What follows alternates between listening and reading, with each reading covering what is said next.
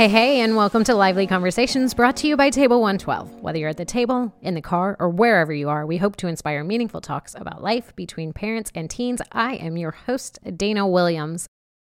I wanted to let you in on a very short opportunity to, first of all, celebrate a great dad in your life and support the mission here at Table 112 because we think that being a dad is a tough job, but we think dads are really important and they should be celebrated. You can inspire a VIP dad in your life and support the mission of Table 112 to see every parent inspired by purchasing a Dad Dad Daddy-O shirt, which is inspired by one of my childhood favorite movies, Back to the Future at table112.org slash shirt. You'll find the link there. Just go there and order it by 10 a.m. on Friday. We have a goal to sell 100 t-shirts, so help us out. Spread the word. They're kind of a retro look, so I think they're super cool. Grab one for a dad in your life. Tell all your friends and they will be there in time for Father's Day. And today, my guest is Will Hutcherson. Will lives in South Florida with his beautiful wife and three adorable kids. He is a next gen pastor who works with kids and teenagers, and he travels the country spreading a message of hope to middle school and high school students through school assemblies. And they they tackle tough topics like despair and bullying. He founded a nonprofit called Curate Hope, and in addition to the school assemblies, they empower educators and parents to use human connection to help heal despair. You might notice that Will is not appearing with a teen on this episode. This is such an important conversation that needs to be started. This is such an important conversation that needs to be started. We decided to do it anyways. Perhaps parents and teens aren't quite ready to talk about it in such a public way, and that is totally fine. Even still, we thought it was vital to create a space to spark conversations in your homes. Will is a great communicator, and he does a good job of helping us understand some of the complex things we can't see that happen inside of our brains. I hope this conversation gives you some words and some simple ways that we can actually help heal the despair you might feel. Let's jump into my lively conversation with Will.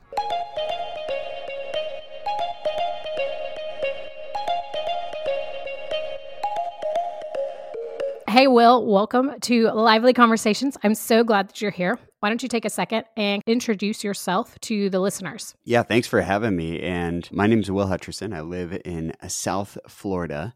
One of the things I do is I work with kids and teenagers. I travel around the country. I speak in schools, uh, middle school, high schools, helping kids uh, really take steps towards overcoming despair and bullying. We do anti bullying assemblies and all sorts of things. We also help parents with how to help their kids when their kids are in despair and what are things we can do, all centered around this one big idea that human connection can help heal the brain. Love that. And I'm so glad that you're here because this is such an important topic. We're going to get into that, but we always stop and ask the most random of questions to get things kicked off. So, Will, tell us if you had your human body, but you had the head of an animal, which animal would you pick? You know, my mind immediately went to a golden retriever. Oh my. And the reason why is because I mean, they're they're just the best dogs. You know, you look at a golden retriever, they're loyal, they they look nice, you know, they got floppy ears. So I don't know. If I had a head of an animal, I think I'd want a golden retriever. I wouldn't want a horse head.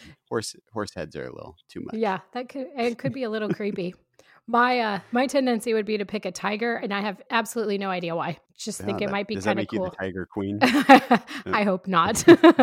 so, Will, we're going to be diving into the topic of mental health, as you kind of alluded to earlier, and that can be taboo for some people. So, let's kind of talk through why is it important for us to break the ice and open up these conversations between parents and students. Well, you know, especially if those that are listening are people of faith, then you already have a fundamental belief that you are made up of more than just a body, right? That we we have a physical body, but we also have something deeper within us. We have a mind and we have a soul, and there's a spirit component to the makeup of who we are. And our mind, our mental health, is a part of that makeup. I believe that God's desire for each one of us is that we have an abundant life. Yes, spiritually, that we're abundant, we're alive, but also physically, um, that our physical bodies are good and whole, and also that our minds are whole as well. And so the minds being a part of who we are, it's important for us to talk about things and talk about issues that may arise and not be afraid of those things. Absolutely. So, Will, when I first met you, our family was just a few days out from learning of the suicide of a close friend of our entire family. And it was a devastating season for us. But one of the things that made me want to come and introduce myself to you was you made some comments that debunked what I believed about depression and suicide. And it gave me some of the clarity that I desperately needed in those moments. So, can you talk to us for a moment about those two? But also, you alluded to the word despair earlier, and I'd love for you to bring in that piece of the puzzle. There's a lot to unpack there.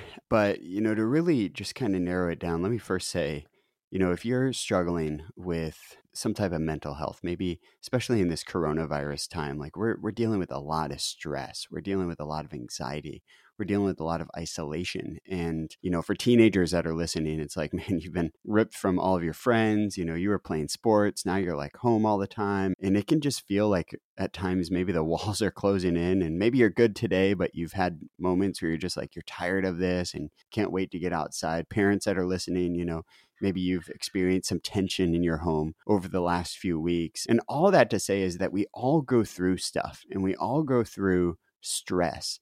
But the way that we handle that and the way that our brains kind of handle stress over time can cause a lot of problems and it causes different problems. So when it comes to the issue of suicide, which is a major problem within our world today. You know, if, if you don't know the statistics, every demographic, suicide is up in the last 10 years. Specifically amongst teenagers, though, suicide rates have doubled. And the highest rate of increase has been amongst the ages of 10 and 14. Absolutely heartbreaking heartbreaking.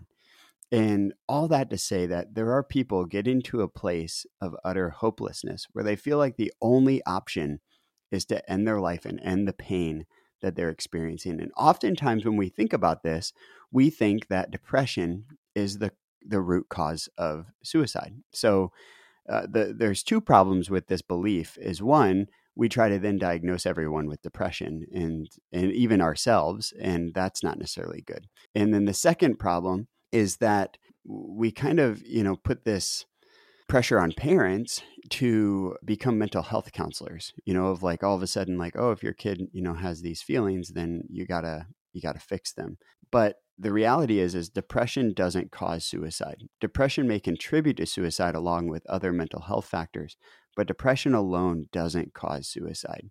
Uh, and we just have to be aware of that because the number one cause of suicide is actually despair. Every single person who's ever attempted or completed suicide has felt despair. And the good news about that is, is we don't have to go too far to be able to empathize with despair because every single one of us have experienced despair at some point in our lives. Definitely. Yeah. I mean that it's that feeling of hopelessness. Like you just you don't know where to go. Yeah, exactly. And when you feel that, you know, what do you do? And so the good news is that despite that, and yes, we can recognize despair in others, we can recognize despair in ourselves. It might be long term despair, it might be short term despair, but regardless, we can take steps to influence our minds towards healing. Because here's the principle that I want to reiterate, and I don't think I've actually reiterated this yet. That's okay. but um, is that there is always hope. There's always hope.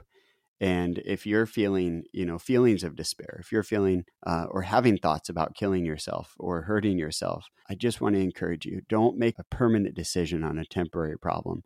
Because even though it may feel like there's no way out and it's always going to feel this way, there is always hope. There's always hope. And tomorrow will be different eventually, but there's always hope. And there's a big big piece to this, and we'll get into this, that we're not powerless. And there are things and steps that we can take to help influence our brain towards healing and to remember that there really is hope. Yeah, absolutely. So, can you describe what despair looks like in the brain? Sure. Yeah, yeah. So, one of the the things that this really helps parents to really understand, and and like I said, to empathize too, because when we understand despair, and that is really the, the issue. And another way of saying this too is you could even say like toxic stress, like over, you know, too much anxiety, too much stress over time can lead to despair. Now, having despair doesn't mean suicide. Like that doesn't equal suicide, but it could mean other things. There's other behaviors to cope with despair that aren't necessarily ideal. When you have long term amounts of trauma, long term amounts of toxic stress, our behaviors can change to try to reduce that. So it might be drug addiction, it might be alcohol abuse, you know, it might be trying to cope with that toxic stress in other ways that might not be beneficial for us long term. But self harm is one of those. So, what's taking place in the brain, I, I want you to imagine if you're listening and I know if you're not, you know, into neuroscience, this might be a little geeky for you, but just imagine that you have, you know, a brain in front of you. Maybe put out two hands and and to simplify this, you have two parts of your brain. You have the right side of your brain and the left side of your brain. So I want you to imagine in front of you, you got the right side of your brain and the left side of your brain. Your right side is where your emotional processing takes place, like your fight or flight mechanisms. And then on your left side, you have your logical processing. This is where, you know, all of your your words and logical like kind of a plus b equals c you know processing takes place on the left side of your brain. Well what happens is over time as we experience stress you know long-term amounts of stress we have this uh, hormone called cortisol that kind of drips and it drips and it drips and drips. And over time too much cortisol can create a despairing and imagine the two parts kind of separating out. Like think of despair as a despair where the emotional and the logical processing just aren't connected. Uh, another way to put this is an mm. emotional mm-hmm. detachment. This is one of the hardest things that a person can face. One theologian put it, it's like the dark night of the soul. Yeah. You know, it's it's such a difficult thing. And whether you've experienced that, you know, just for a day, maybe a week or months or longer, we've all faced moments of despair we've all faced moments of deep grief and hardship and heartbreak, and we know what that feels like. But for some people, long term amounts of this cortisol and toxic stress creates this despairing and it breaks down the processing between the emotional and the logical processing. This can be very, very difficult. This is why oftentimes when you're talking to somebody who's in crisis or in a high amount of despair and you ask them how they feel, the, the answer could be, I don't know. Yeah. Or they might say, I feel numb. I can't tell you how many times I've sat across the table from a teenager and asked them how they feel, and they just simply say, I feel numb. And the reason why is because you need your logical processing in order to identify your feelings and put them into words. And when the two sides are separated, you just can't do it.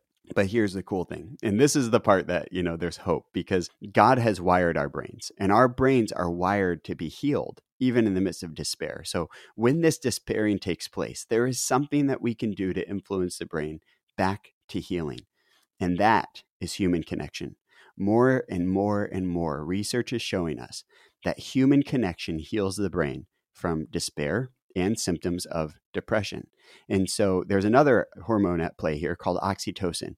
And through love and empathy, oxytocin is released, human connection, oxytocin is released, and that hormone is an emotionally bonding hormone. Mm. And it brings the two sides back together and creates healthy functioning within the brain. Now, I don't ever want to downplay the severity of depression. And clinical depression is a real thing and it needs to be dealt with. If you are suffering from clinical depression, I want to encourage you to get help because we need a wraparound approach when handling depression. However, not all feelings of downness mean that you have clinical depression. Sometimes there's situational depression or just short term despair, like we're describing now. Mm-hmm.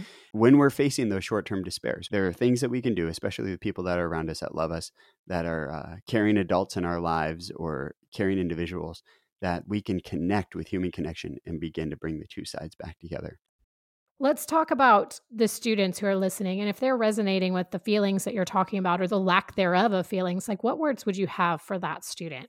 Yeah, you know, I, I would say students to remember that there's always hope, that even though this may really stink right now and it's really hard and there's times where you just you just, like I said, you just want to get out and you feel like the walls are closing in to remind yourself that there's always hope and to reach out when you're feeling that way. You can't do it alone. And isolation isn't the answer. So just, you know, trying to keep everything to yourself uh, isn't the answer. To really help us and position ourselves for healing, we need to feel felt. And let me explain what feeling felt means. It means that you feel like somebody else gets you. It's it's another way of saying like empathy that somebody understands what you feel. If you've ever had a best friend where you feel like you finish each other's sentences, it's like you have this connection, this attunement, this in syncness that just you feel felt, like you feel like they get you, they understand you. We need to feel felt. In order to heal, we need to feel felt, which is why human connection is so important. So if you're feeling like, you know, some negative emotions right now, talk to somebody, reach out to somebody. If you don't have anyone to talk to, then reach out to a local organization in your community or call the crisis hotline and just talk to somebody there. Just having a conversation and speaking out what you're feeling can really move all that energy that's built up on the right side of your brain into your left side of your brain where you're verbally processing it and it exhausts the emotion. So, another way of thinking of it like this is when you're feeling a lot of despair or anxiety, what your brain is telling you is like you have all this emotional energy. It's like taking a big breath of air and then holding on to it and not being able to exhale. Mm. After a while, that starts to hurt, it right? It does, yeah. And so what you have to do with that emotional energy is you have to you have to exhale it. You have to get that emotional energy out. You know, one of the things I tell my son, my son is 10, you know, there are times where he gets frustrated because he can't control something or something that he thought was going to be this way changed and it's very frustrating. His tendency is he wants to like punch something. uh, so he's a puncher. And, uh, you know, one of the things I tell him is like, hey, that's good. Like, go ahead and punch something, but what you punch matters, you know? So, like, yeah. go punch your pillow. That's fine. Or go run or go stomp on the ground or go do something to get that energy out. Getting the energy out isn't bad. Exhausting emotion isn't bad. Showing emotion isn't bad. But how we show that emotion and our actions of how we exhaust that really does matter. So that's why exercise is helpful. That's why, you know, punching bags are helpful, you know, if you're into yeah. boxing, you know, that's why just having some type of energy shift is helpful. But also, eh, doing that just alone isn't necessarily the answer because you can get that emotional energy out, you're good for a minute, but if you continue to to not really talk it out and move that energy from emotional processing over to logical processing, chances are you're going to continue to have these emotional outbursts and this breathing in more and more air and not exhaling it out. So it's so important that, yes, there are things that we can do to help us to get energy out, emotional energy out, you know, running, punching bags. Again, don't punch walls, don't punch doors, don't punch people. But, um, you know, doing something physically can help. Meditating is good. We look at the example of Jesus. I mean, Jesus took time every day and withdrew into solitude, where he was just praying and being present with his heavenly father. The practice of personal solitude is very much a Christian thing. And so mm-hmm. go and sit and be in stillness and let God speak to you and let your heart even just speak to God. And it doesn't have to be all words. Sometimes it's just simply being and saying, God, I just acknowledge your presence and I just want to be there you know? Yeah. and so that is a form of, of, meditation and it's a form of slowing down your brain and healing your central nervous system you know to get back to neuroscience. So all this stuff really connects. You know there's some things that we can do personally. We can go out we physical energy we can you know practice mindfulness or meditation or just stillness solitude. But the other thing we can do is to be honest with somebody and and share what we're feeling and just feel felt. That connection, yes, our connection with our Heavenly Father is critical, but our connection yeah. with one another is also very critical. Absolutely. So, we want to encourage students and anyone experiencing despair to brave that first awkward conversation where you bring it up to somebody. And, like, certainly parents or a trusted adult would be a good person to talk to. One of the things that we can do when we're outside of the danger zone, where we're in the moment and things are heated, is actually stepping out making a difference for people around us. So, what are some steps that parents and students could take, possibly together, where they could impact their community, their friends, and their family in just bringing more peace and mental health into the world? Yeah, that's a great question. And, you know, there are a lot of things that we could do. And so I think having a mission as a family that is about others is very, very powerful. Uh, there's something powerful to having purpose beyond ourselves. And uh, when you wrap that around a family identity of who you are, that can be really, really great. You know, and I, I, could go through like, you know, go serve at your local church, go serve at a soup kitchen, go on a mission trip, and all those practical things that you can do. But I mean, right now in, in a pandemic, I'm not sure uh, those practical things and how you do that. But I will just kind of take a moment and explain why that's helpful. The reason why it's helpful is because when we choose to put someone before our own needs or we choose to serve somebody, we get closer to the core purpose of how we are wired. And there's something that takes place in our brain. So if we're experiencing despair, sometimes one of the best things we can do is to actually go and serve somebody because you know we connect with somebody we help somebody and it can help us to feel even better about who we are you know sometimes we can be very critical of ourselves and if we can see goodness in us we let ourselves kind of celebrate that but the other thing it, what happens is typically gratitude is a result mm. as well and gratitude is a healing attribute to our thought processes when we infuse gratitude into our thoughts, it can help heal despair and bring us back to a place of hope. That's so good. So, yeah, cultivating a practice of gratitude and maybe even verbalizing that to our communities would be a great habit to get into as a family. Yeah, absolutely. Yeah. So, how can our listeners connect with you and with Curate Hope? Yeah, so you can go to curatehope.com uh, learn more about the school assemblies that we do, the parent workshops that we do. You can also follow me on Instagram, Will Hutch, at Will Hutch. Curate Hope's on there as well, but if you go to at Will Hutch, you'll find Curate Hope. And uh, I'm on Twitter, Facebook, all those platforms, whatever you'd like. But we'd love to hear any questions, comments that you have from listening and love to connect with you. Awesome. So, Will, because the show is Lively Conversations, I'm giving you three blanks. For me, today, blank is life, blank is life, and blank is life? Today, I would say uh, it's raining in South Florida, so uh, I'm missing the sunshine. So, sunshine is definitely life. Mm-hmm. Uh, Jesus is always life. I feel like I got to throw that one in there. and if we're going to be honest, uh, what would the world be without pizza? So, I'm going to go pizza, pizza is life. life. Awesome.